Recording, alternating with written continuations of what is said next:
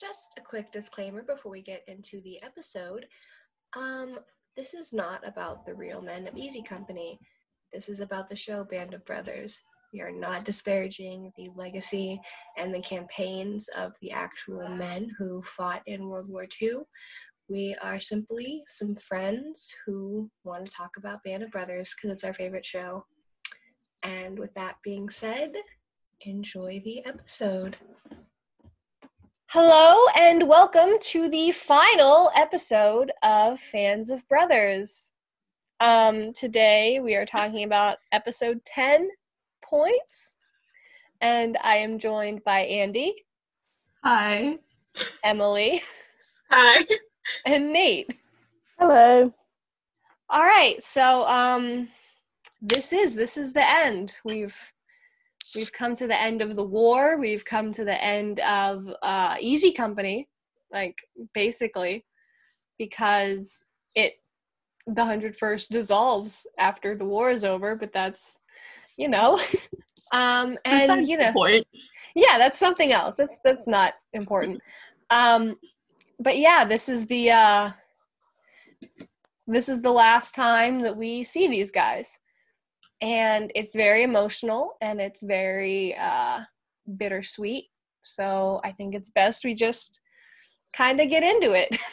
we start in Austria, where Easy Company has been stationed after um, the German surrender and after uh, winning the war in Europe. And Dick Winters is thinking about his future, and he doesn't really know what lies ahead. Like none of them knew what lied ahead for them. And um, he is greeted by none other than Lewis Nixon, who uh, has a little present for him. And it's a very sweet scene where they're just like sitting there talking and sort of reminiscing their um their time together in the paratroopers and looking at photos and Nixon literally asks him to go home with him. Like, who among us doesn't want their best friend to say, Come live with me? we will have a very good yeah. life together. In beautiful New Jersey. In beautiful New Jersey. Beautiful. My friend Lou. Oh, it's such like um like I I talked about this in the first first episode, but it's like this is the the culmination of this consistent relationship and it's sort of the the main consistency that we have in the series is the relationship between these two guys and to sort of have Dick be presented with two choices of do I stay in the military? Do I have to do more for these people or do I go and I live uh I go and I have a simpler life. Like having to really weigh those choices um cuz there was still a war on in Japan and they all kind of figured if we didn't they the officers if they didn't want to didn't have to go but like would they still? It was still a a balance. yeah, it's like if your men and if your men have to go, like I think for Winters it's like, oh well, so many of the people that I've been leading for like however long are going, so is it fair that I also go and lead them and be with them through another battle and yeah. like war and trauma. Yeah. Yeah. Or even, you know, mm-hmm. he didn't know. Yeah, what? I think it's a really like tough decision that he's faced with, but I think like the whole of Band of Brothers in some way is like the an examination of the relationship between Lewis and Nixon, uh, Lewis and uh, Richard, yeah, Nixon and Winters, um, and like I think that like they really are like the center if not the center, the only consistent thing, as you said in the show. And so it is a really tough decision when it's something so important. And then like for the greater good he thinks yeah hmm Yeah. Cause I mean, cause you can tell like Nixon is out of there. He's going home. He's done. He's done his part. Yeah. He doesn't wanna and if he doesn't have to, um, but Dick still I think feels even if he's not leading his men, he would be leading some men. And uh, he still sort of Mm. feels that sense of duty in a lot of ways. Yeah, it's inter- it's interesting to come off of this episode after nine, where like you really see Nixon just like going through it because he's, you know, been in the war so long. They- He's experienced all this horrible stuff, and then also like he's thinking ahead to like, okay, well now when I go home, I basically have nothing because my wife has divorced me and taken everything, so I have nothing if I go mm-hmm. home. So now I think with Winters he kind of sees that like oh but if i still have him there's something. Like i can hang on to like maybe the one good thing that the war really brought me which was this, my friendship with him and he can come and we can start without the war and kind of mm-hmm. be yeah. together. It's a very like it's a very sweet sentiment that like he sees them he sees their friendship continuing beyond this whereas like some people are like this is my job for a couple years. I think it's really like it's their last hope for bo- both of them, and they're kind of holding on to sentimentality because I think they both know that like they only really got into this friendship because of the military, and the military was only supposed to be a temporary thing. Because I was reading in in um in uh Winters's book, he was saying like that it was only supposed to be like he just wanted to get through it as fast as he could and to know that it was just going to be a temporary thing for him but this wonderful friendship blossomed between them. And then to know that like that's kind of their only way to still stick to it it's a little heartbreaking you know? A little. Well, Yeah. it's kind of yeah, it's interesting too, like saying that like it's interesting that like so much of like at the end when they're saying what everyone does, it's Winner narrating, but so much of it does seem disconnected. He's just saying like, oh, here were their accomplishments, here's what they did. But then with Lewis, it feels very personal. He like he says my friend Lou, and he talks about like his like marriages and stuff. So like it feels way more personal than a lot of the other guys. So I think that really is an indication into like just how close they were and Yeah. continued to be. Yeah, absolutely. Um but it does um it sort of takes you back to how they got to that point of making these considerations and it takes you to when they got to Bavaria and they sort of took over the last Nazi stronghold. Um I can't say it and I always butcher it. Berchtesgaden, right? Um I don't know. I I so. feel like I I have I have such a hard time saying it, but um you know, there's the the relief of finally their war that they've been fighting being over um and not having to to do all the sort of back-breaking combat anymore um and you really see that because a, a sense of levity comes to dick that hadn't been there even Yeah. in episode one like he's they're they're entering the town well i should back up they're they're they're on the the the mountain road waiting to enter and it's all blocked off and it's um yeah it's Webster blocked League up Liebgott's dumbassery.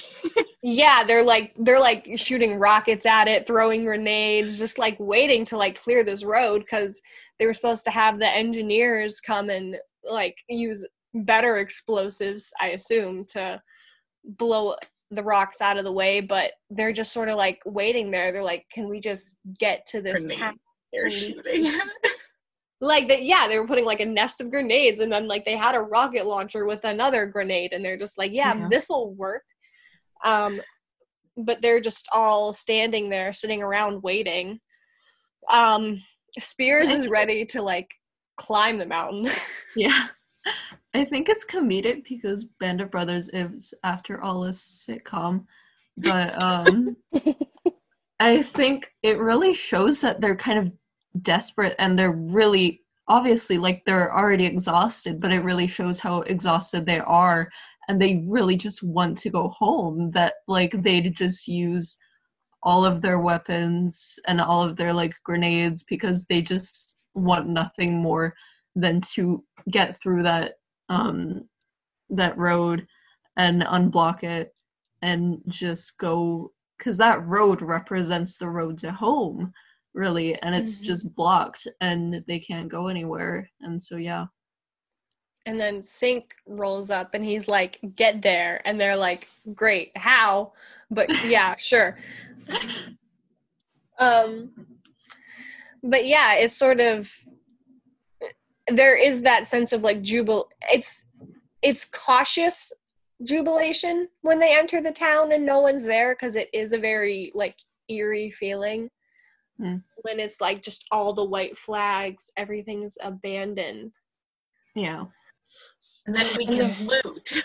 Yeah, then we can loot. Then we can start taking shit.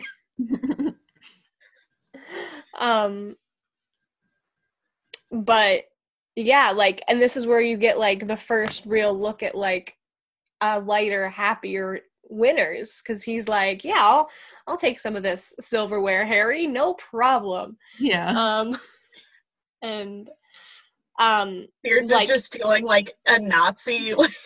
Like, yeah, he's cuz just he's not allowed ripping to take the wall. silverware cuz he can't take Yeah. the silverware. Yeah. No, because that's all for Kitty. Yeah, that's all for Kitty. Um No, but I think like it's really nice to see uh that side of Winters that he's more like light-hearted and just more free-spirited or whatever. Um because like I know that Band of Brothers ends there and that Easy Company ends there, but I think it would have been nice to have like little moments that um obviously it wouldn't happen because it's war, but um I think it would have been nice to have more of those, see more of those moments where um, Winter is is like like a normal person and he's just relieved. Yeah, well, I think maybe that was um a little bit on purpose to try and to try and show that he was a true leader yeah, and to try to establish a sense of infallibility with Winters even though clearly that's not the case. yeah, like he is a human but um yeah it's this it's this idea of now we can breathe now Yeah. we can sort of live and they're all excited. Those that have already made it into the town are like can we go can we go climb the mountain? Can we get to the eagle's nest? Like they're so Yeah. excited and you know the next shot is a couple of them like running. Like they're not even like yeah, taking their time. They're like we're gonna go for it. It's kind of Um, it's it's funny how like reminiscent that scene is of the like ones in the first episode where like it was like they were running up Currahee, but like then it's just to prepare for the war, and now it's the war is over and we're running towards like yeah. freedom almost. yeah. Using those abilities gained to uh get home. But then i love how he like i love how Winters describes the eagle's nest as like it's like a gift. It's made from the top of a mountain and hitler didn't even like heights. Like he was afraid of them like Yeah. but you're gonna your fortress is gonna overlook like three countries. It's just very again like i have no other like way to describe it other than like it it establishes a feeling of relief with the audience as well. Like you're not waiting for a shoe to drop. Except I know, yeah i well but um yeah and then they they sort of they snoop around they they get in there and they snoop around and they do some more looting and They um, peer pressure Winters to drink. He doesn't. Yeah. they try. uh more swipes Hitler's photo albums. Even though Yeah. he's like, yeah. And I Even though think like episode 10 really solidifies um that there was like even though it's a drama, even though it's war, there's comedy in it. And there's like Yeah. there's a light at the end of the tunnel, you know? And I think you get that with like more relationship based shows because um you have more interpersonal dynamics. Yeah. Whereas something in the Pacific, you know, I hopefully, you know, bring it full circle. We're gonna make one more Pacific comparison. Um, it is character driven, so you're seeing more of a dramatic internal uh internal struggle Yeah. than you know, you're seeing a one sided relationship versus, you know, seeing both sides of it. yeah. So the dynamics are more established. Can I compare Band of Brothers to Community for one second? Go ahead. um both of them are just like they're heavily focused on just the like um the relationships between the characters uh because it's a community and like it's a band of brothers. Literally in the title it's like showing it's the shows about are are about communities. And uh because the way community ends it's on a very it's not on a very light note but it's still on like um huh, like they're moving on. There's a light at the end of the tunnel. It's going to be okay. And then the same thing with band of brothers happened. And it's just like there's a way out and they're going to move on with their lives but it's going to be okay. And like you're going to be okay.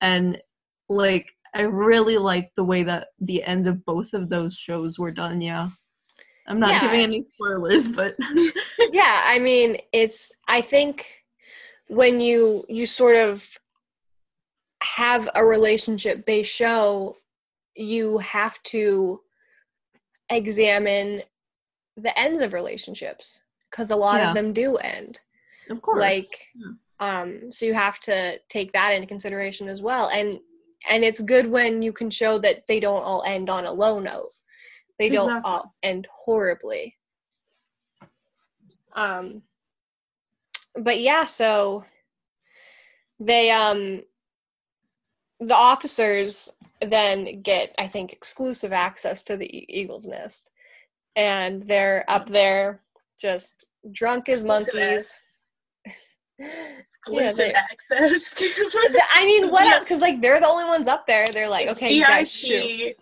VIP, Hitler's Eagle's Nest, invite only. Invite only. There's no. uh Winters is the bouncer. they put a facebook invite They send it to everyone, but then it's like it has a bunch of like uh, exclusions may apply. So actually, everyone just looks at Speirs up there and just doesn't want to be there. They're just too. Everyone's exactly like, I don't really want to get yelled at. He'll just stare at me the whole time from across the room. they try. They try and enter, and Speirs just looks at them, and they're like, "Okay, never mind." They're like, oh, that lake looks nice down there. Like, um, we got Hitler champagne, no bitches, and it's fun. Exactly. No girls allowed. Guys club only. It's boys' night. Boys night minus. crack open a cold one with the comrades But you know, that's only three of them. We got Harry, who we got Harry. Saturdays are for the boys. Welsh. Um, Mhm. we got Speirs and we got Nixon. Nixon's just like in his like natural state, just how he is, just drunk. Is Um, like, I am drunk. We are not fighting. I can sleep after this. We are hundred percent straight chilling. Um, Speirs, I think Speirs is a very interesting drunk because he's like he's like me, where like you can tell he's like sleepy, and his uh his relationship with what's going on around him is fuzzy and harry is just having a blast and you know winters thinks this is the time to tell them that uh the germans surrendered this this Yeah. moment right here this is really gonna get him um and they're all just sort of you know shocked and he leaves lipton to deal with the other two while he takes nixon and is like come on i'm gonna i'm gonna get you drunker and It's a special gift for my one and only. You think anyone like anyone when they any of them when they sober up like forgets that they won the war, so they have to be like told again. that feels like a harry move Speirs, Yeah. Speirs is just like wakes up the next morning. He's like, "When's the next battle? We gotta fucking go." he's like let's uh yeah i'm good to go um and they're like oh no we don't we don't have to um But Speirs is like, "No, I will. I will go to North or Korea." So yeah. Yeah. Yeah, Dick literally just gifts Nixon like Hitler's private uh, alcohol cellar full of everything. And he just grabs one bottle. But actually, in all actuality, they uh Doc Roe driving like the trucks of all of like the things that he wanted. Poor So Doc. I was like, as a medical professional, I uh, all of you should get drunk. That's my professional opinion. it's like I'd usually advise against this, but I'll make an exception. Everyone would get wasted. Um, yeah, and then I think they spend a couple days there. I don't think they're in uh, Bavaria very long Yeah. because then they have to go get even more surrenders from Austria, where they're there for like the rest of their time as a company. it's really, it's a really cool scene where like it's a departure, and this speaks to the tone of the of the rest of the episode that is very light where they're you see them on trucks before and they're very like somber and like just like zoned out because they're just so tired. And this time they're like standing and they're like pointing and like saying hi to like women and stuff. And it's just they're having a good time because they're like we're not going to our deaths potentially. Yeah. so they get to Austria, and um, there's a very interesting scene, I think, that speaks to the tone of the European war, which is the civility um, with which the German um, colonel surrenders to Dick. Like the in in the Pacific, again, they're dying to the last man, but they have this whole regiment of men and this he shakes his hand and he salutes him you know and he Yeah. allows him to keep his sidearm and it's this um i think real very tonally it's odd because like you Mhm. don't you don't you no longer view him as an enemy Yeah. you are viewing him as a man who was just commanding his unit Yeah. um and it's just a scene that i always find very i think on it a lot Yeah. if i'm I think honest it's a little unsettling in ways because like you are trying to kill him. You've been trying to kill him for the past what like 3 years and I know the war lasted for 6 but um i mean the americans weren't there very long yeah. and for the past few years and you've like your one goal that you've been trying to get to for the that's like your only goal. And it's been going on for so long is to destroy him and to kill him. And then you see him and everything's over and you've given up. Like you haven't given up. You've just won. And you like so there's no point in it anymore. And so you just let him walk let him walk and i think it's like it's unsettling but i think it's also like people have humanity and they can't resist that they have humanity.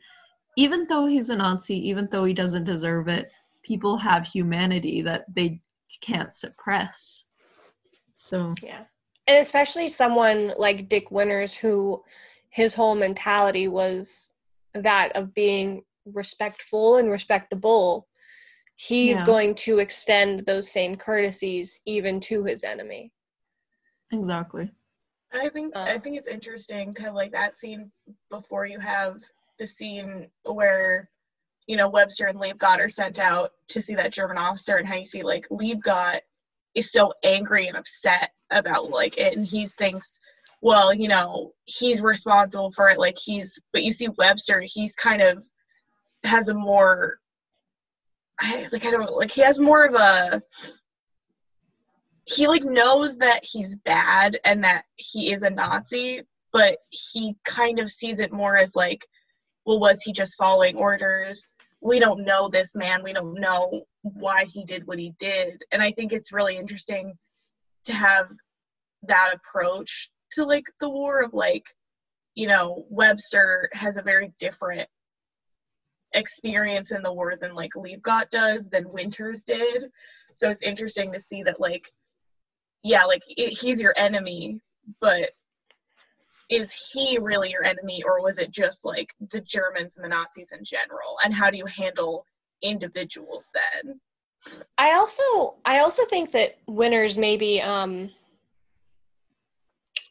he views it as he viewed the German uh colonel that surrendered to him as his equal Yeah.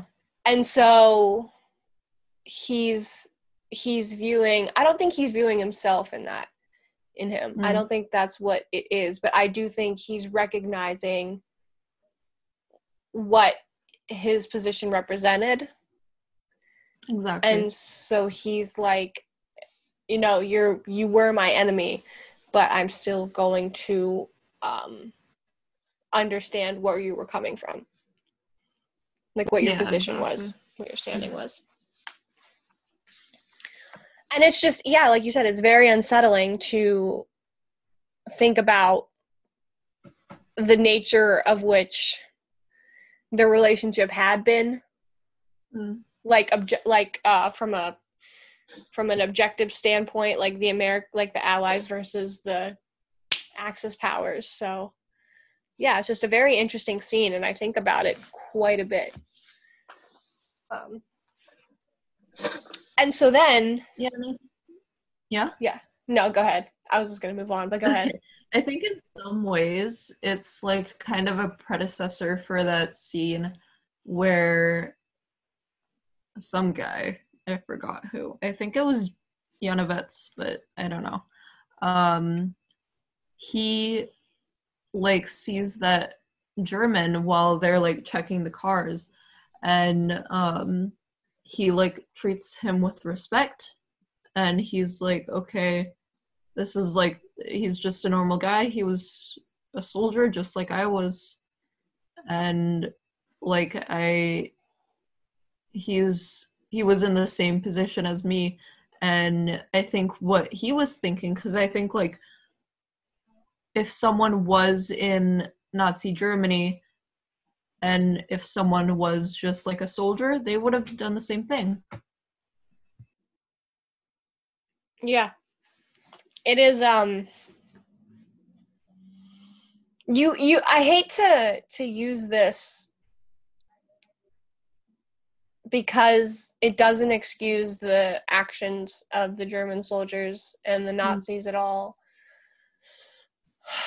But I don't even want to say it. I don't even want to say they were just following orders, but like a lot of them did have like threats to their life. Exactly. Well, And especially when you think of just like the soldiers who, you know, like, I mean, just like, um, yeah, like they just didn't have as much of a choice. Like, I mean, once you get up higher to officers and stuff, you think, you know, well, like, how much did you really know? I think maybe you were a little bit more involved, but when you think of just like the soldiers who were on the front lines or in the trenches, you know, how much yeah, like are they just following orders and also like to think that like they're not that different from American soldiers who are also just following orders who have families back home who they want to see who maybe don't necessarily agree with everything that's happening. Hmm. Yeah. Because Um, I like my best friend, she um she's German and she like her whole family is German and she and I'm Jewish and she's like thinking I like um if I was like in that time then if she was in that time then she would have done the same thing because like obviously forced recruitment.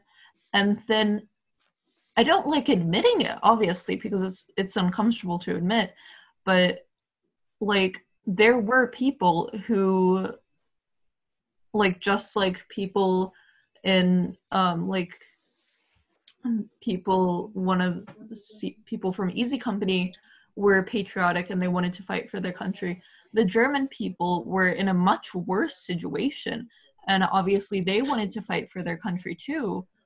And so it's kind of a complicated situation because obviously it's morally incomprehensible and it's just objectively a bad thing. But if you were in that situation, you couldn't have been the one person who was like, "Oh, actually, I don't think so." So, Yeah. yeah. It brings up the interesting idea of like how much do you place blame on the individuals within the system? Um, and I think, I mean, you could still see this in, you know, like conflicts that the U.S. or other things are in today. Like how much blame goes on to those like just soldiers who are fighting versus the entire system or the people in charge like really in power uh that like and i mean i think the like nuremberg trials kind of proved that like individuals do hold some responsibility for the actions but Yeah, of course. it is interesting to consider how much responsibility do they have and, and is it you know oh well all individuals are not or is it more of like a case by case basis? Is it it's interesting to consider There's there's a difference between a lieutenant or a high ranking NCO and and their orders and an order that comes right from the top. Yeah. So Yeah. I think it's just all in where the where the main order and mission of the people is coming from. Yeah. And I think like if you're an officer, I think they also went to officer schools. Like correct me if I'm wrong, but um I think the Germans like if you wanted to be an officer, then you went to you tried to become an officer. And if you were an officer, then like there were steps to become that and you tried to become that. But if you're a soldier, then that's just you're a Mhm. normal person. You may obviously you may have like the same uh ideals or even worse ideals than the people at the top, but like you could just be a normal person as well. Yeah. Yeah, absolutely. And it's it does it, it does I think beg far too many philosophical questions. Yeah. um I think it's like um, interesting to hypothesize, but I guess you can't really know unless you were there, yeah. Exactly. unless you're in that situation. Do y'all know the wave? Hmm? There's this there was this experiment called the wave and it was like popularized into a book and then a movie and then a show. But it was this thing where Americans were like being taught about Nazi Germany and they were like I would never do that. Obviously like I would uh, that wouldn't even occur to me. But then the teacher like slowly introduces like those like okay we should have a name we should have a salute we should like do all these things and then slowly it comes into like this think- sort of cult like thing Do you know it? I've this this is ringing a couple bells. Yeah. Yeah. But then he's like, okay, and they're like to the point where they're guarding the um the school gates and they're like you can't come in if you're not part of the wave. And then the teacher is like, okay, this has gone too far. I'll show you guys your leader. And then he shows them a picture of Adolf Hitler and they're like, oh no. Um but I think that's really interesting as well because it's like everyone says, "Oh, I would never do that," but you can never know if you're in that position. Mm-hmm. It if you're not in that position. it does it comes up I think with the question politically of nationalism and Yeah. populism and where it all derives from and people do buy heavily still in many countries buy heavily into those ideals Hmm. and 'Cause- Yeah. Mm. I think you can definitely be proud of your country without being a nationalist. But Yeah. um but i but a lot of people do end up taking it to that extreme Yeah, I think Yeah. sometimes the line can be a little bit thin with those things. Mhm.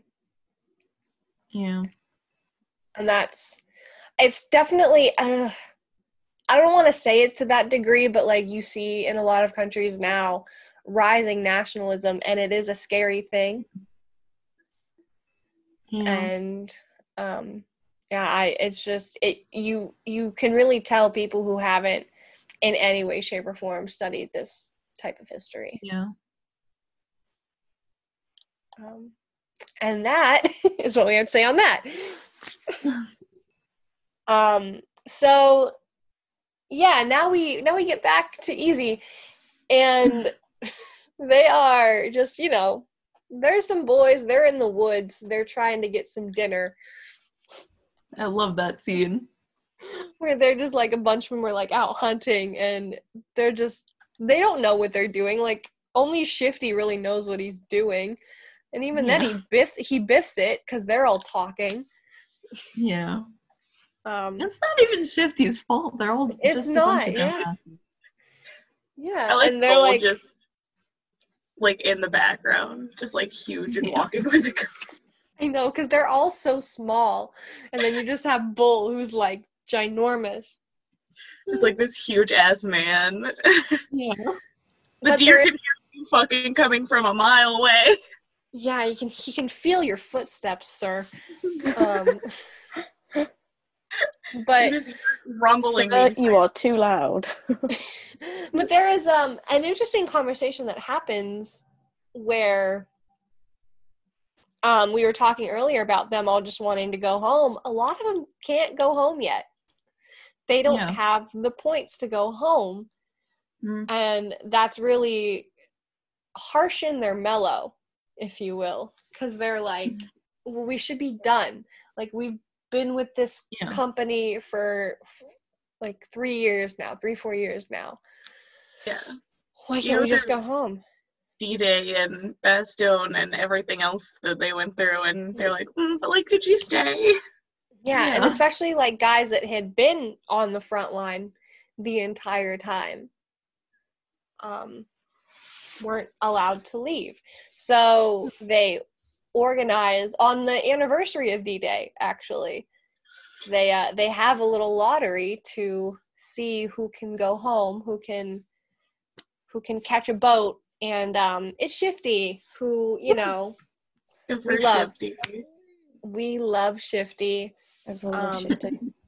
if you don't love shifty powers i don't know what to tell you Everyone You can, loves Shifty. Like exit out of this podcast right now. this is a Shifty Powers pro podcast. yeah You're not a Pro true shifty fan powers if you don't like shifty. um but we see the first of this like uh this like motif after he's told he can go home where dick winter sort of explains the their life after the war and shifty like immediately after had a little bit of tragedy where he got in a car accident and was you know had a concussion and several broken Broken bones F in Yeah. chat for shifty. up in the Yeah. chat for Shifty. Um, but yeah, Imagine he was. Just get out of the war, and before you can even get out of Europe, it's just like a car crash, and you're like, "Cool, thanks. I get to go in the hospital for a couple of months. What fun! I love being out." to get through to get through unscathed and then this is where you get injured He's like, "I'm Exactly. technically not even in the fucking army anymore." I'm pissed. but his his his issues about going home his issues about going home um which he's afraid of the of how he's going to cope he's already feeling the the i don't think he's feeling the effects but he knows that there's going to be a good amount of ptsd that comes with Yeah. this and i think that's very um that's very sage of him if you will Yeah. he's he's anticipating it it's anticipatory um Yeah. Yeah, But- especially back then when like nobody really understood what like PTSD was, or Like- you know, you're gonna come back from the war and just have to like your whole family's gonna be like, Well, you're a hero, thank you so much and you're like, Well, I am terribly traumatized from yeah. all of this and nobody knows how to fix that. So yeah. to know your life is never going to be the same um And like the thing with um PTSD at that time, like people were just told to deal with it because like obviously it wasn't a medical thing yet and they didn't know how to deal with it. And people were just expected to like go on as normal. And i can't imagine how hard that must be to just like first have ptsd from this awful experience and then come back and then everyone has and then you have to act like normal and everyone just treats you like an alien. And it yeah. And to know and to have the wherewithal to realize this is going to be trauma this is going to affect me. Yeah. I think that that's a really it hurts yeah. to to think to really think about um too long. Um but you know he he did live a good a good long life. And Yeah. i think that's an important uh, point to make that Exactly. shifty shifty Oh, did yeah. have a good life he's in the Yes. interview, so we know he, he Yeah. recovered well. he Yeah. made it he had no qualms talking about it um but the next sort of big um how do i how to, uh, d- discussion brought up is what we were sort of talking about earlier is do you stay or do you go because if a lot of the officers did have the Good song. yeah do we stay but a lot of the officers had the ability to leave and we see people like harry who's like uh i am peacing out i'm gonna go have a baby i'm gonna go get married have fun Got a parachute dress for my wife, and I got her some nice silverware. I'm out. Yeah. Exactly, King. and he he he can't fathom the fact that dick for one wants to stay and go to japan or go to the pacific. They weren't in japan yet. And then um nixon would go with him. Because he brings up the point of like you know there's a very real possibility you guys would just be in reserve and sit here or be stationed somewhere where you're not going to see any action and then the war will be over. Hmm. Um, and he would be doing his thing with Kitty. But, you know, Making Dick- babies. yeah, Dick Dick still felt very compelled to to stay and um, you know, Nick's not Nick's having abandonment issues is like, I'm gonna go too, I guess. Nick, I his wife just divorced him and took his dog. Is like, I, I mean, I guess I'll go to Japan. I don't have where, Yeah. where else am I supposed to go? because like i think at that point dick still dick no Nix doesn't really care what he's going to do next because like he doesn't have anything left for him other than Dick, other than the army. And he's like, okay, if I go back home, do I have a home? Because I don't have a dog, I don't have a, a wife Yeah. anymore. The and dog's then important. like The dog the is dog the is more important. But I would be really upset if someone took my dog. Not gonna lie. He was really upset. He w- I was I would- literally yeah. like he was literally facing the perspective of oh shit, I'm probably have to move in with my parents again. exactly. Without my Um, dog, Yeah. My dog. The wife, whatever. the do- the dog would be some comfort, but The wife, the kid, take it. The house, I don't care. I can live in my parents' house with my dog. Like that's what he's thinking, but he didn't even have that. So I'll Yeah. go to I'll go to Winter's farm. We'll just farm together. the cottage core life. They were the original cottage core. They were the blueprint.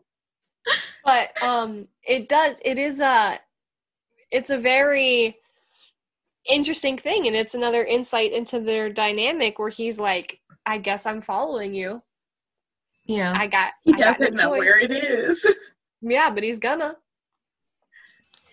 um but dick ultimately gets denied he's not going um because he wanted to transfer regiments completely to go sooner. He wanted to you know get out of there see some action again but um it takes him through a a montage of his campaign in Europe and what he did. And you know we find out that the last time he shoots his weapon is when he kills a child.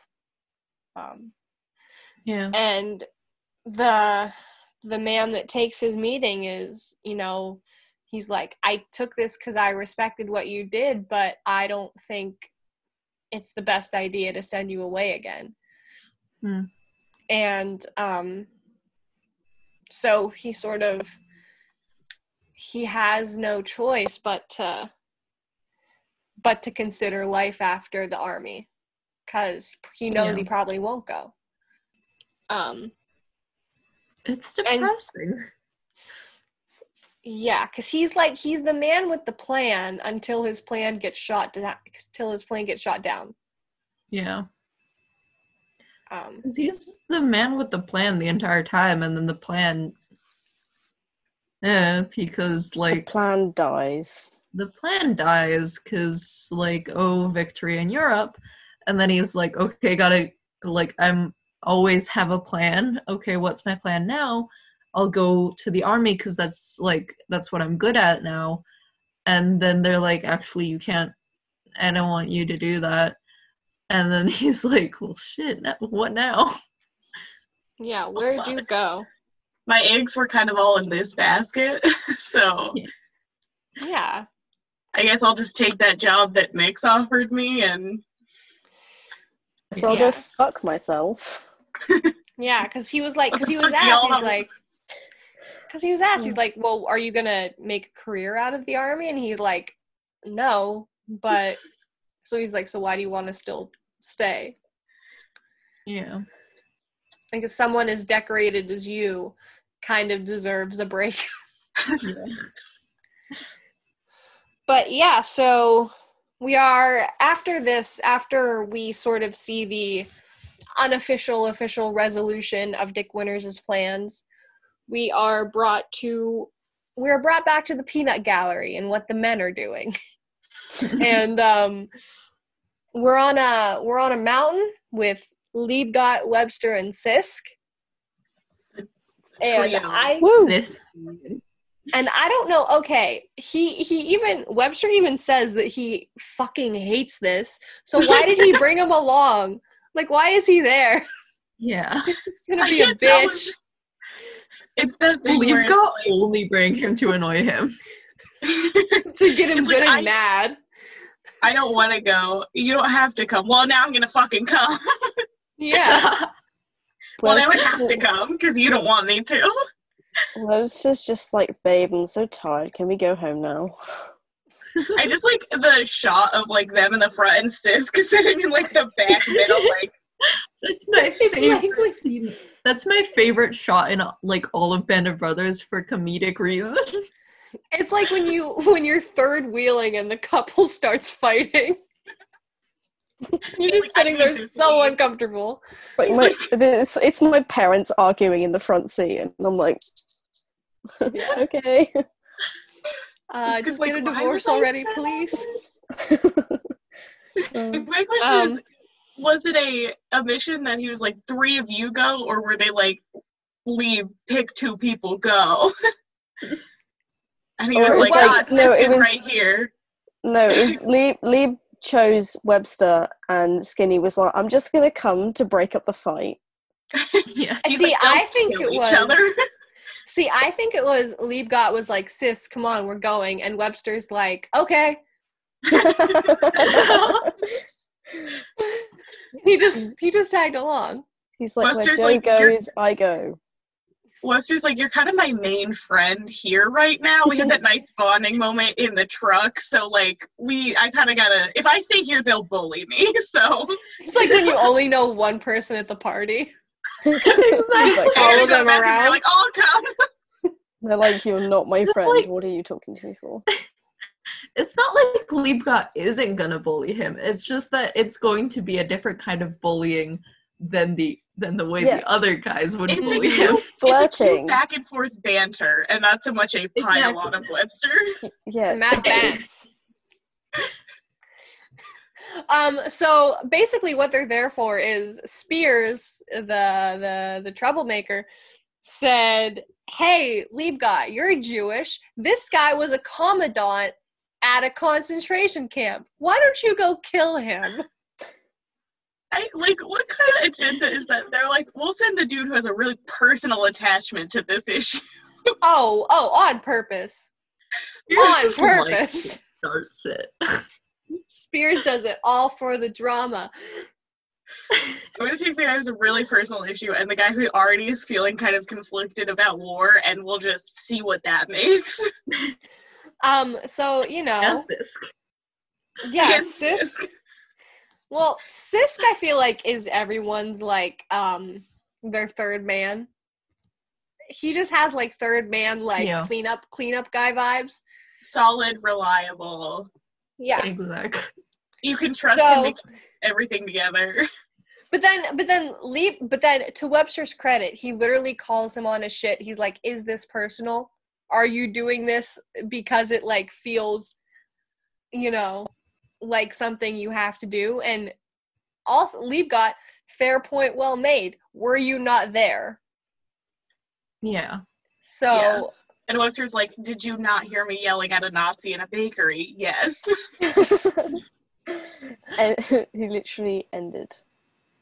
um so they uh they break into the guy's house and Liebgott just starts yelling. He is an angry, angry man. Right although you know what? He's right. Mhm. Um can't say he's not. Yeah. um Points were made. but Webster literally stands in there for like 30 seconds and then he's like, uh, I'm out. I'm gonna go stand out here and uh, very shakily light a cigarette. Can't smoke. Um, I love And the comes out that. and is like, You okay, buddy?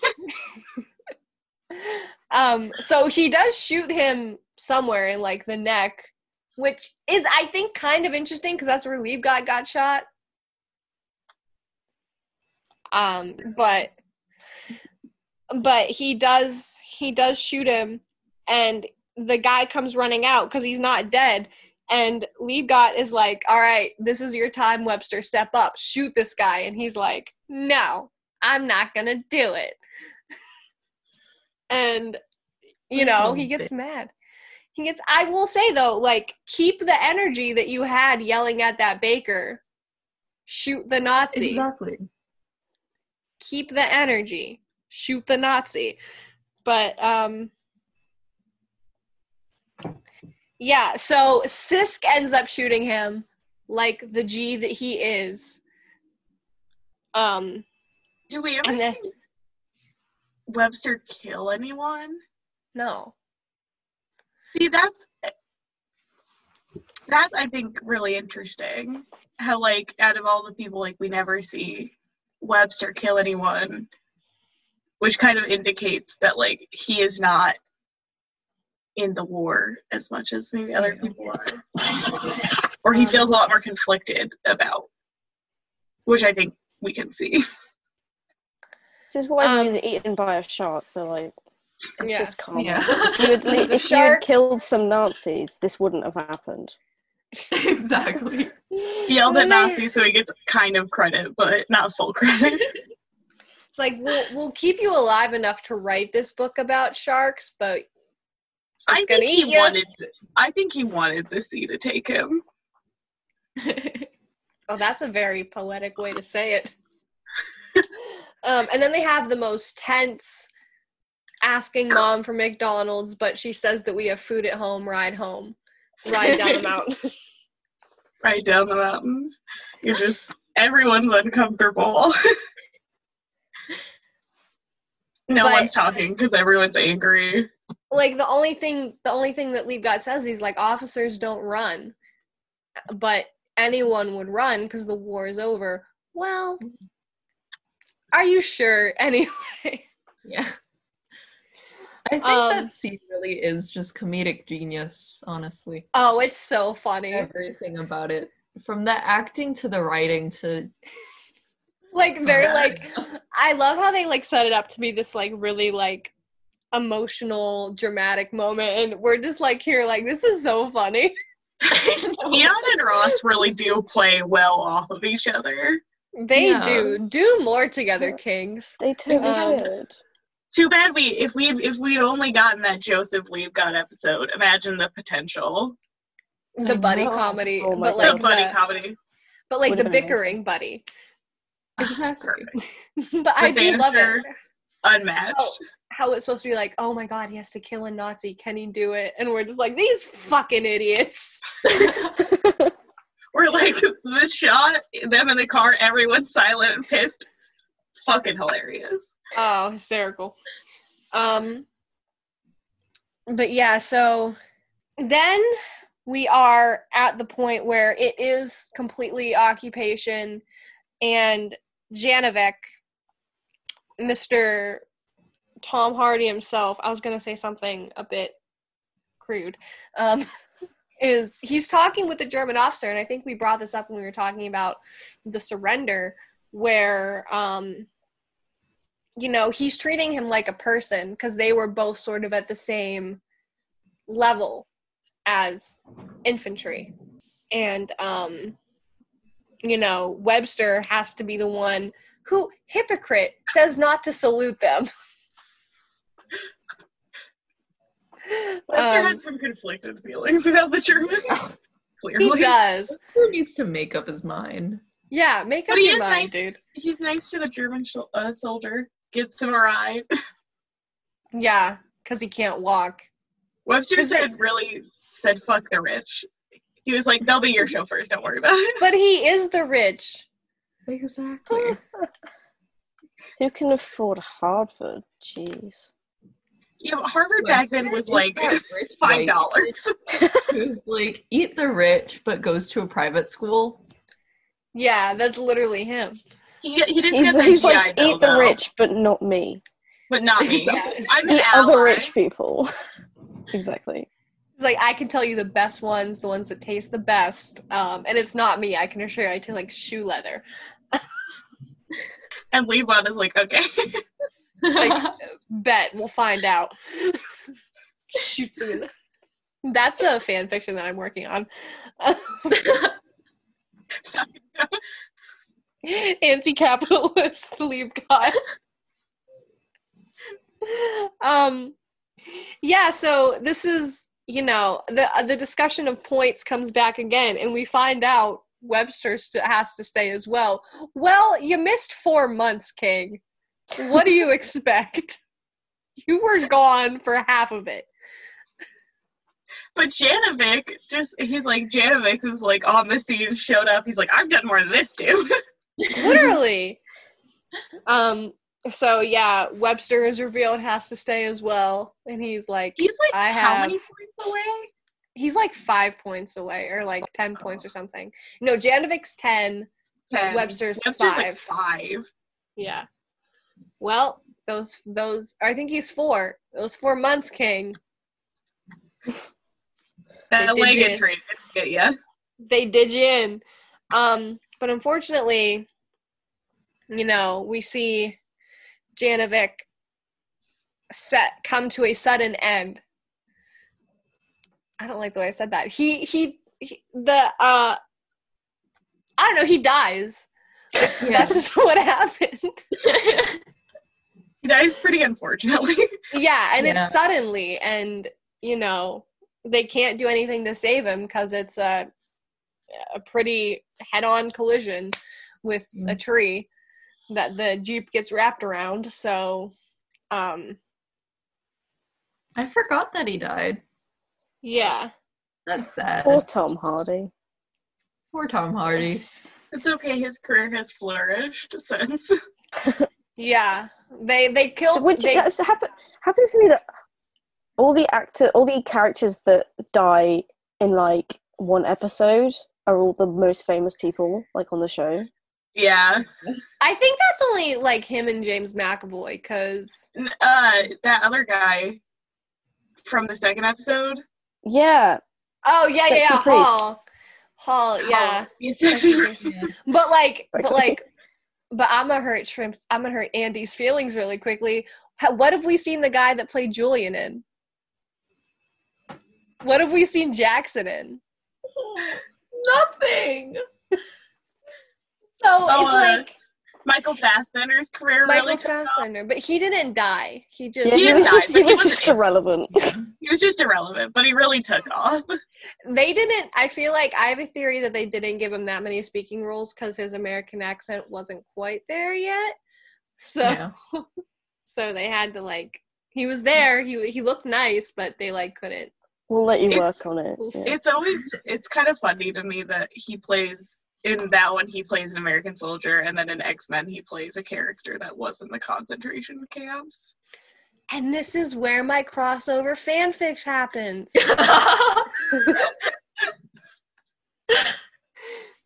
Easy Company saves Magneto.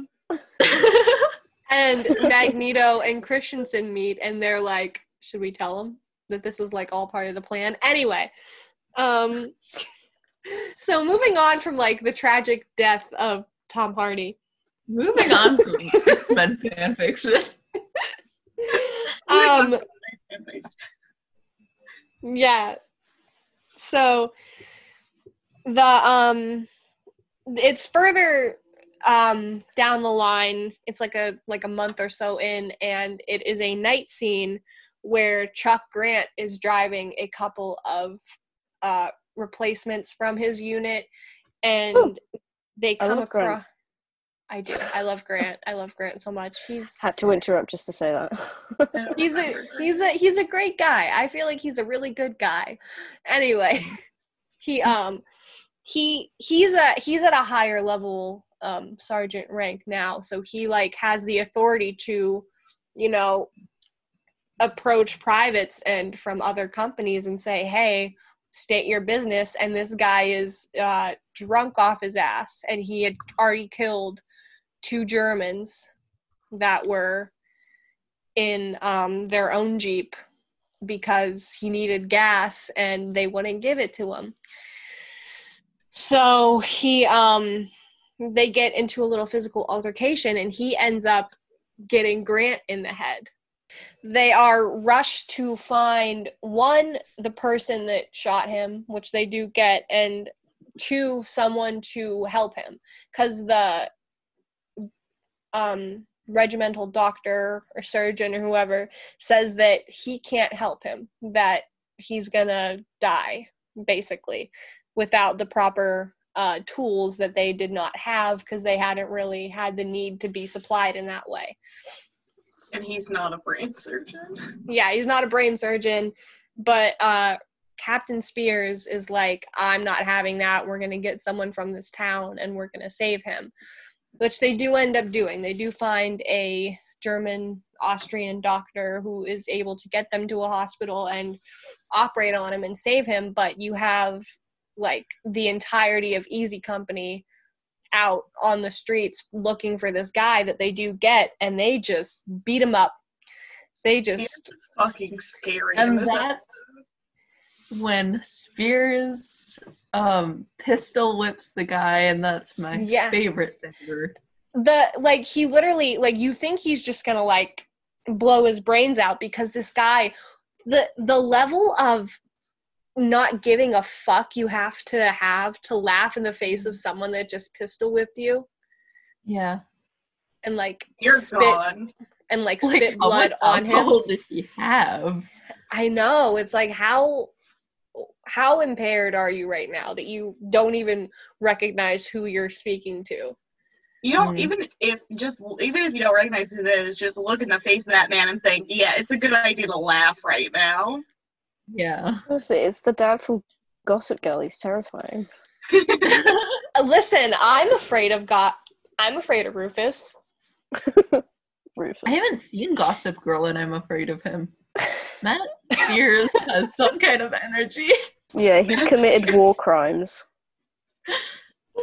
um anyway i think i brought up spear i think i brought gossip girl up far too many times um during this.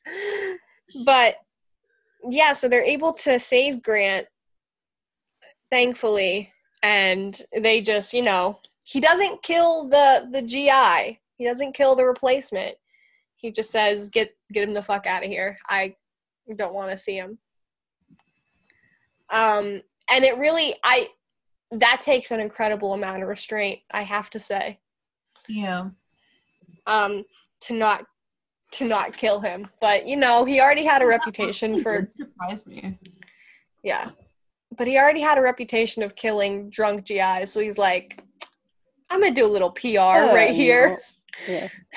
Everyone saw that I did not shoot that Yeah. man. everyone's Y'all like you, saw. you guys okay Malarkey um, is malarkey here.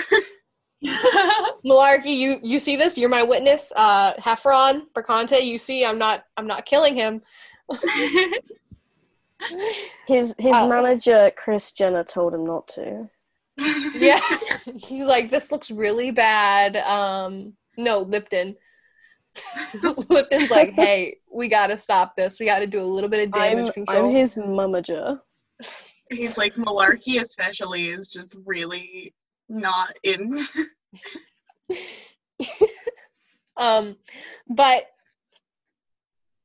so the next scene that is incidentally with Speirs again we see him just yelling at Moore because he wanted Hitler's photo albums, but he didn't get them. And more is like, I didn't take them. What are you talking about? And I think it's so funny because, like, they're two sides of the same coin.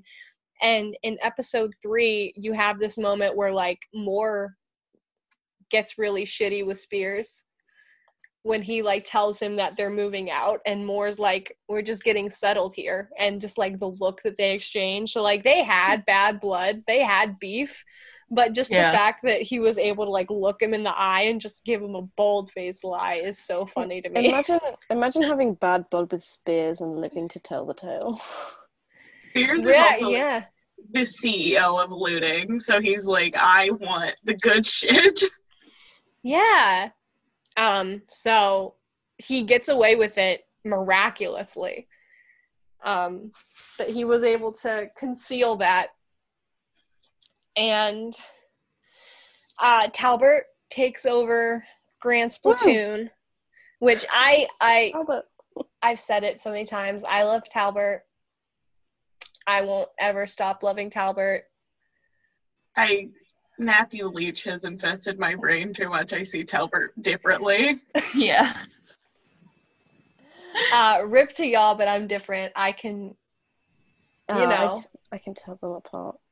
yeah clear there's a clear difference in my mind Yeah. There's there's Band of Brothers tab and then there's fan fiction tab. yeah And then there's Matthew Leitch. I mean, I mean that's. I don't think that's a bad thing. Personally. oh my god. Um, post more baby pictures, please. Yeah. That's all So I gotta say. we want to see your cute baby. Not so much you.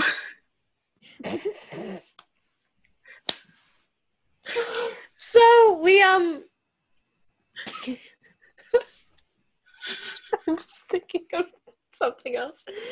So then we um we have this scene next at the airfield after Winters is doing his best to get rid of the the original members of Easy that had to stay. Um, the scene at the airfield where Lipton receives the official surrender from the German colonel. And this is where the we um, didn't want to get it from Babe. yeah, because Babe was like, you know, what you don't. Yeah, I mean, I I wouldn't surrender to him either. He can fight me. exactly. No Babe. respect. No respect for Babe Heffron here. You gotta you gotta fight me for it. oh, Donnie Wahlberg, on the other hand, oh no, I'm not fighting Donnie Wahlberg. You see that picture of him with Kirk where they're like they're like ready to like box. I'm scared of them. I know. Um, Yeah, I'm definitely scared of Donnie. So this scene we have we have the return of Sobel, who is Ooh. who has been, you know, just given the bitch work of the supply officer and how he sort of stayed with that, but the other men have risen through ranks and they have more uh, power in their positions. Karma. Um, and Winters is like, "You're gonna salute me. You you may not like me, but you will salute me. The rank, not the man." Ding. but um the the speech that the that the german colonel gives that liebgott translates for him about living a long peaceful life i think it is really powerful for both sides to have heard Mhm. and for someone to have been able to understand that and translate that and you see Winters really taking it all in um it it truly makes you realize that like I mean, we said this the whole time because the war is over, but I think that's when it sets in when they finally have the last battalion of Germans leaving their vicinity Yeah. they're able to really accept it and the fact that they will have lives after this. I don't know. I think that like because it changes with every soldier whether they're when they accept it when because like yeah it can hit you but when you really accept that like you're going to have something after this and it's over like what you've worked for for years is over finally like accepting that it must be like incredibly hard Yeah. Yeah, especially Um, when you're in like easy company and it's like you've trained for so many years to be kind of this like elite like paratrooping squad and Mhm. and now all of that is gone and like all that hard work is kind of over. It's yeah like, you know, you know where you're on you're on holiday in like a hotel and you stay there for like two weeks and it becomes like a thing where you get into such a routine that like it feels like a second home. exactly Yeah. I feel like it'd be kind of like that. Yeah. I mean, and he says that in the um in the next scene, which is the Baseball the, scene. the baseball scene where Love baseball scene. you know he's sort of going Twilight baseball scene. yeah um i love supermassive black hole playing Band of over it Brothers and baseball scenes in Twilight. Best baseball scenes in cinema. Twilight. Band of Brothers. exactly. oh my god a, Shaped me as a person. a band of brothers twilight at you Did I just think of Absolutely did, Webster and just- Bella. Webster is Bella? He's certainly dramatic enough. um, but he's but you have this voiceover of Winters who talks about the men and how they were able to restart their lives after the war.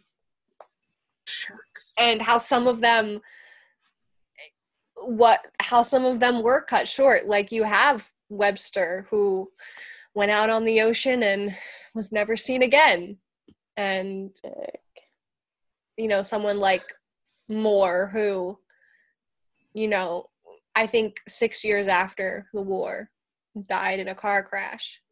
Um, but then you have other ones who just they didn't really know so they had to speculate as best they could for the time. Like liebgott who was thought that he you know drove a cab in san francisco for the rest of his life but he didn't. He moved down to southern california and was a barber actually because he just didn't want to have connections with people after the war because it was too much it was it was too much for him Yeah. um because some people i don't think could handle that after the war Didn't Talbert like it was was it Talbert that like didn't come back until like mm-hmm. the like one reunion and it was like right before his death.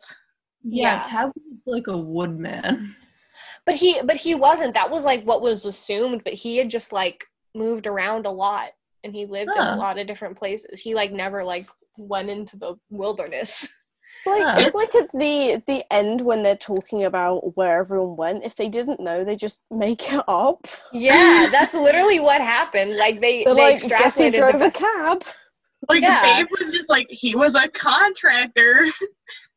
Yeah, Do- yeah, Doc Roe. He was a contractor. I mean, Or, he yeah, was like Yeah. like he he was, but that not much else was known about him. Lipton uh convicted the dude who shot Robert Kennedy. That's so cool. Buck. Yeah. Oh, Buck did. Sorry. Yeah, yeah. Lipton, Lipton- Lipton was, was he worked Oh, for like a company or something. Yeah, I Lipton get joined them a boy band. Yeah, you're getting um. Lip, yeah, Lipton joined a boy band. Yeah, sorry, Lipton. Lipton invented boy bands exactly. Um, but yeah, no, Have you heard of Big and Time? started some successful burger restaurants. yeah, uh, no, but king, look at Lipton. truth.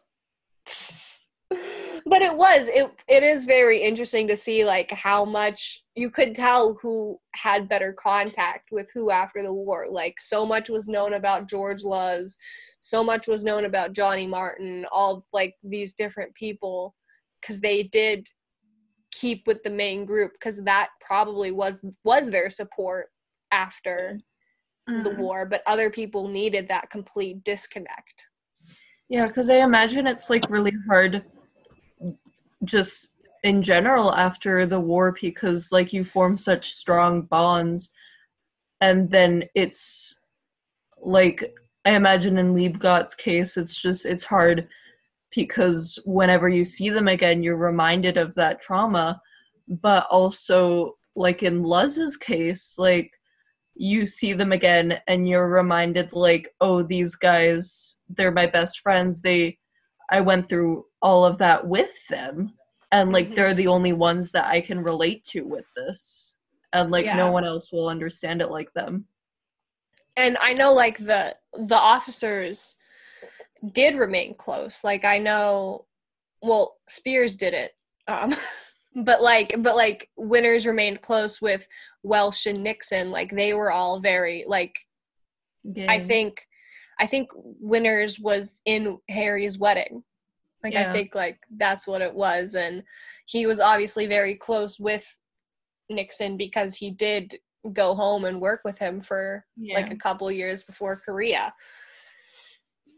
And um so that's how Oh. you really you know who who kept the most contact and who Mhm. was able to to maintain those relationships. Or at least who did stuff in like the public eye. Like I don't know how close everyone was with Webster, but like clearly like since he Mhm. wrote for like newspapers and he published a book, it's like, oh Mhm. okay, like we at least know that he's doing yeah Something. good-ish. Yeah. And then when he ostensibly died. Disappeared into the sea. yeah. He was ate by a shark. Um, yeah it's just it's a very and then to be told that you're the war is entirely over. You're not even going to japan. You're not going to the pacific. And that's when he says each man would have to rejoin the world as Mm. best he could I think Bec- the as best he could, like part of that sentence really like hit hard because like it really just varies from everyone and like no one will ever be able to fully recover and it's just like you try the hardest you can and Mhm. you just try and make it work Yeah. Because, like, some people, I- that does, I think, account for the fact that, like, some people end up living with severe PTSD for the rest of their life. Mm. And it does hinder a lot of their uh, relationships and their abilities to do things and opportunities that they get because of this minute minute amount of time they spent doing the most traumatic actions imaginable. Yeah. Um but i mean thankfully in their case they a lot of them were able to live successful lives and they were able to lead Yeah. happy lives. And um you know to be able to reach old age and to be able to share their stories and talk about this stuff is yeah it what it is a blessing to people like us. Because you know you need to know history. Mm. um and i think the the part that the the only part of the series that really makes me emotional is when it is the actual men talking Mm. and they are being so sentimentally reflective. Yeah because you realize like oh this show was made for entertainment value but this happened this Mhm. was this this happened because of their actions yeah I mean, and it's crazy to think like how much the show, like, I mean, is still impacting. Like, I, I mean, like all of us. This show was made 20 years ago, so it's like we were all kids or not even born yeah by the time they made the show that it was coming out. But 20 years later, we all watched it, and we found like a community of people who have also watched it, and mostly around our age who have Yeah. watched it and, and love it and want to know more about these men and and know so much more about like the war and what they experience now because of it. yeah I think Like- it really is like the most impactful show I've ever watched, the most impactful like media I've ever consumed, and it really just like it influenced me as a person so much, and it's such a powerful thing, and like I'm so grateful that it was produced. Yeah, mm-hmm. I mean, for for me, it is it was the show that got me into history because my mum's a history teacher. So because of that, I've always wanted to never actually be interested in history, but this show got me into it. So yeah and it's like world war ii is the most documented war in history and but the fact that you still have stories like this that granted this one is a very well known one now Mm. but to still have stories just like theirs um Yeah. that this is sort of representative of just to know that they exist and to know that this is something that deeply changed it was a it was a catalyst for all of world history Um, exactly. and to just have ordinary people be doing these incredible feats of heroism even if it's just to save themselves and their friend yeah. um, it really when you think about it on the individual level it just it it changes the meaning so much. I think. It really does. Um, but I don't know, try to try to liven it back up a little bit. Um, I mean, it's it's from a from a like entertainment standpoint, it is also one of the most entertaining things I've ever seen. Like Exactly. Because you have these like dynamics of people and you have these actors who can uh, capture that brilliantly and make it fun in places where it has to be Yeah. or where or where it should be Really was phenomenal, Mm-hmm. honestly. Mhm. and just like everything that was put into the show and all of the effort, all of the special effects, all of the writing, everything, it just came together so wonderfully. And I've never seen a show like that. That's just all of it is so impressive. like Yeah. like I like we talked about this in the first episode but like 20 years on it holds up Hmm. production value everything it still feels it still feels relevant like it still feels like this could be made today there's like Mhm. one scene i think that there's two scenes that date it um and they were said it's the jimmy fallon scene and the the scene where they're dropping into the sky that cgi isn't the best but it's forgivable Yeah. Well, and you can just see how much like the actors did care and still really care about this project because like Yeah. I mean they all went to like half of them or like a lot of them went to that boot camp to like actually get into like the role and then like even now like they're still doing reunions and they will still talk Mhm. about it and talk to each other on social media so I think it's like, I mean you can just see the impact that it had on them and you can see that kind of love and care come through in the show it- Mhm. to know that it created a real bond with people um Yeah.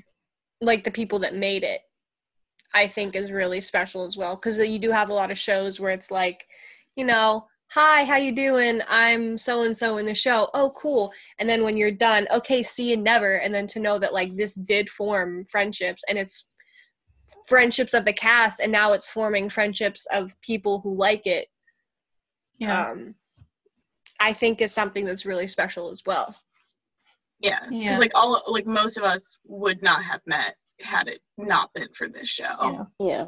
yeah Because y'all all live in like completely different parts of the world. I'm like younger than all of y'all. And I would have never met you guys if it wasn't for this show.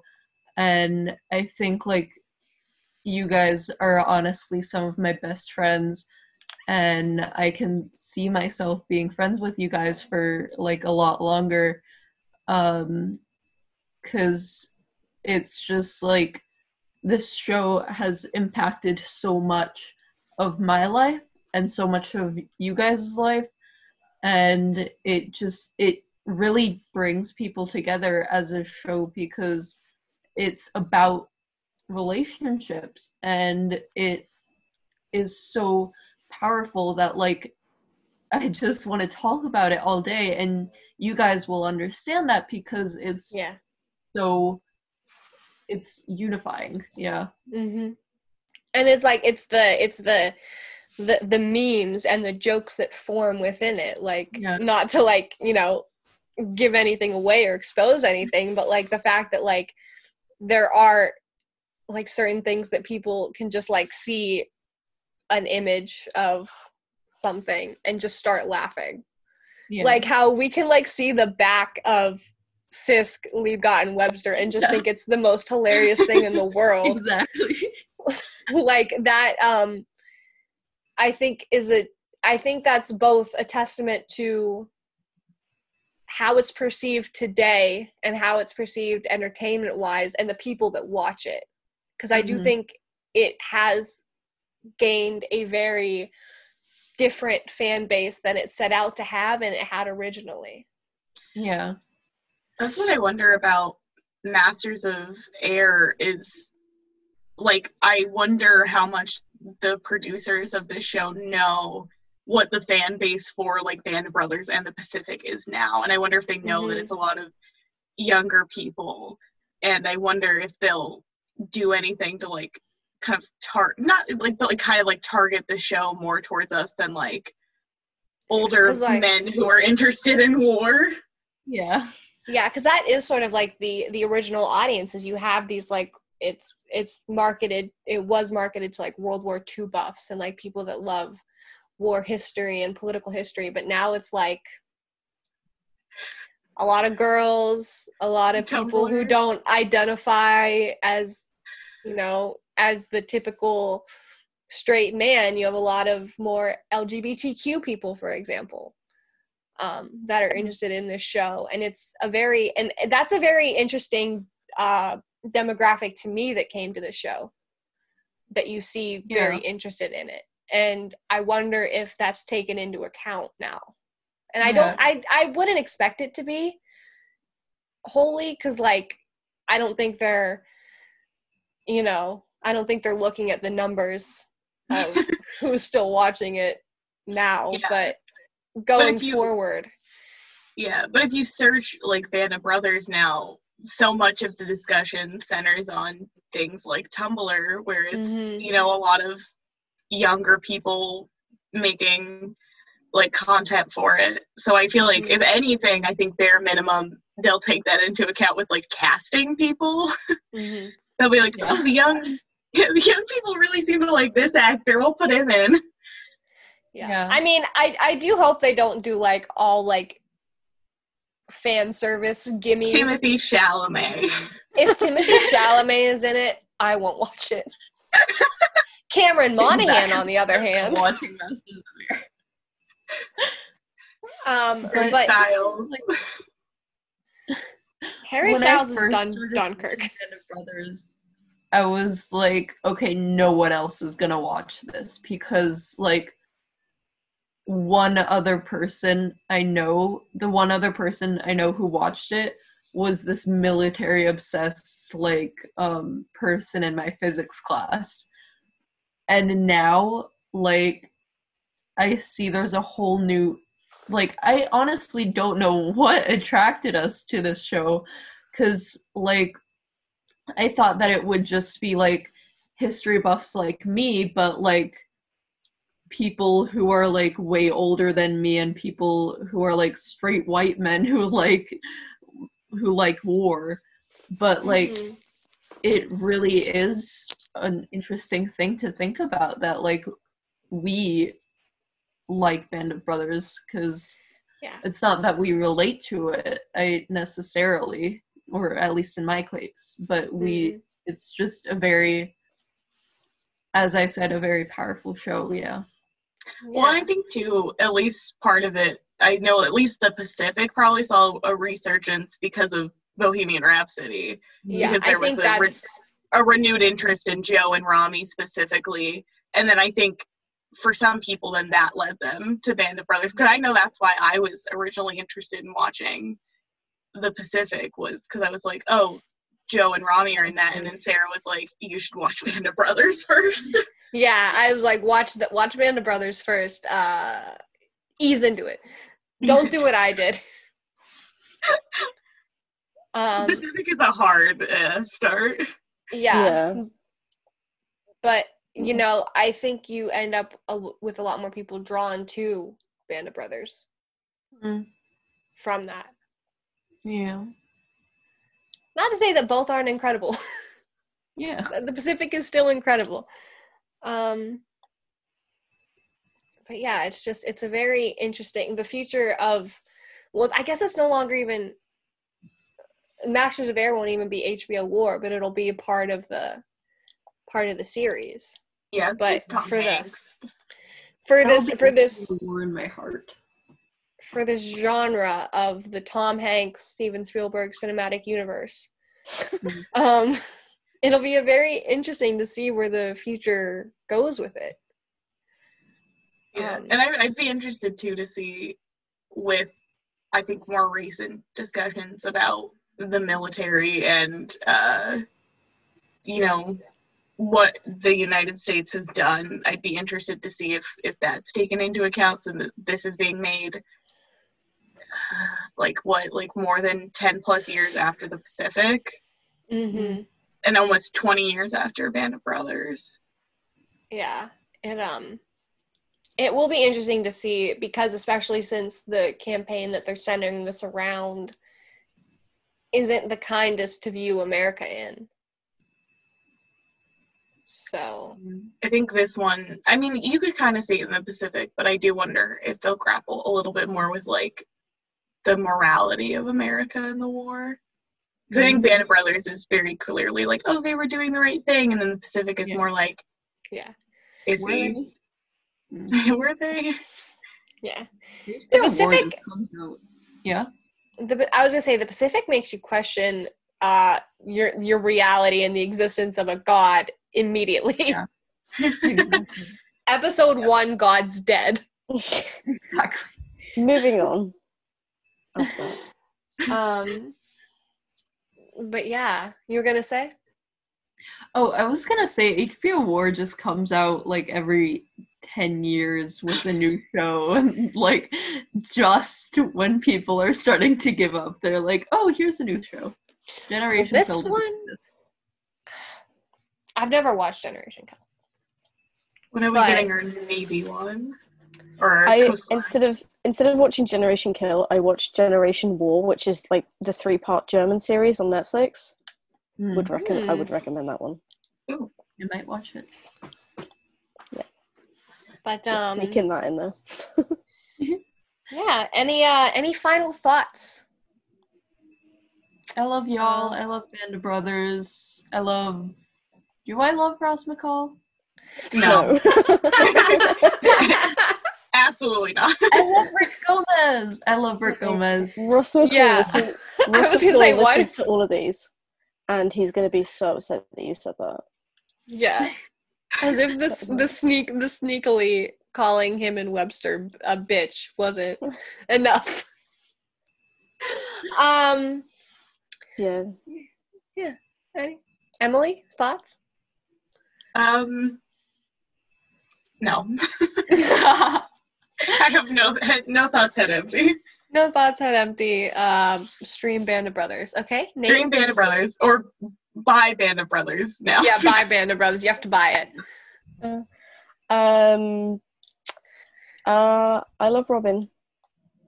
oh, I love Yeah, Eion Bailey. There we go. Okay. I love Like Timmy Pinocchio once upon a time. Exactly. Um all right, and we're just gi- giving who we love. I love Shane Taylor. Um Thanks for letting me follow you on Instagram. Yeah, thank you. Finally, I said that in episode six, but like, uh, thank you for letting me finally follow you. If you listen to this, You know what Um, else? Um, punch Nazis. yeah, punch Nazis, shoot Nazis if you can. Um, but this was a really fun experience, and I'm glad I did it. I I dragged my feet on this for way too long, and now that it's done and over with, I uh, can't believe it went so well. And I'm very thankful to everyone who did it, you guys included. Um, and yeah, so thank you for listening to fans of Brothers. Yeah, And I'm glad Um, to be a part of it and proud to be a part of it. yay! Yes. And um, I don't think I'll have the rights, so I can't play us out with the ending theme. But I'm just gonna say thank you one more time. All right, bye.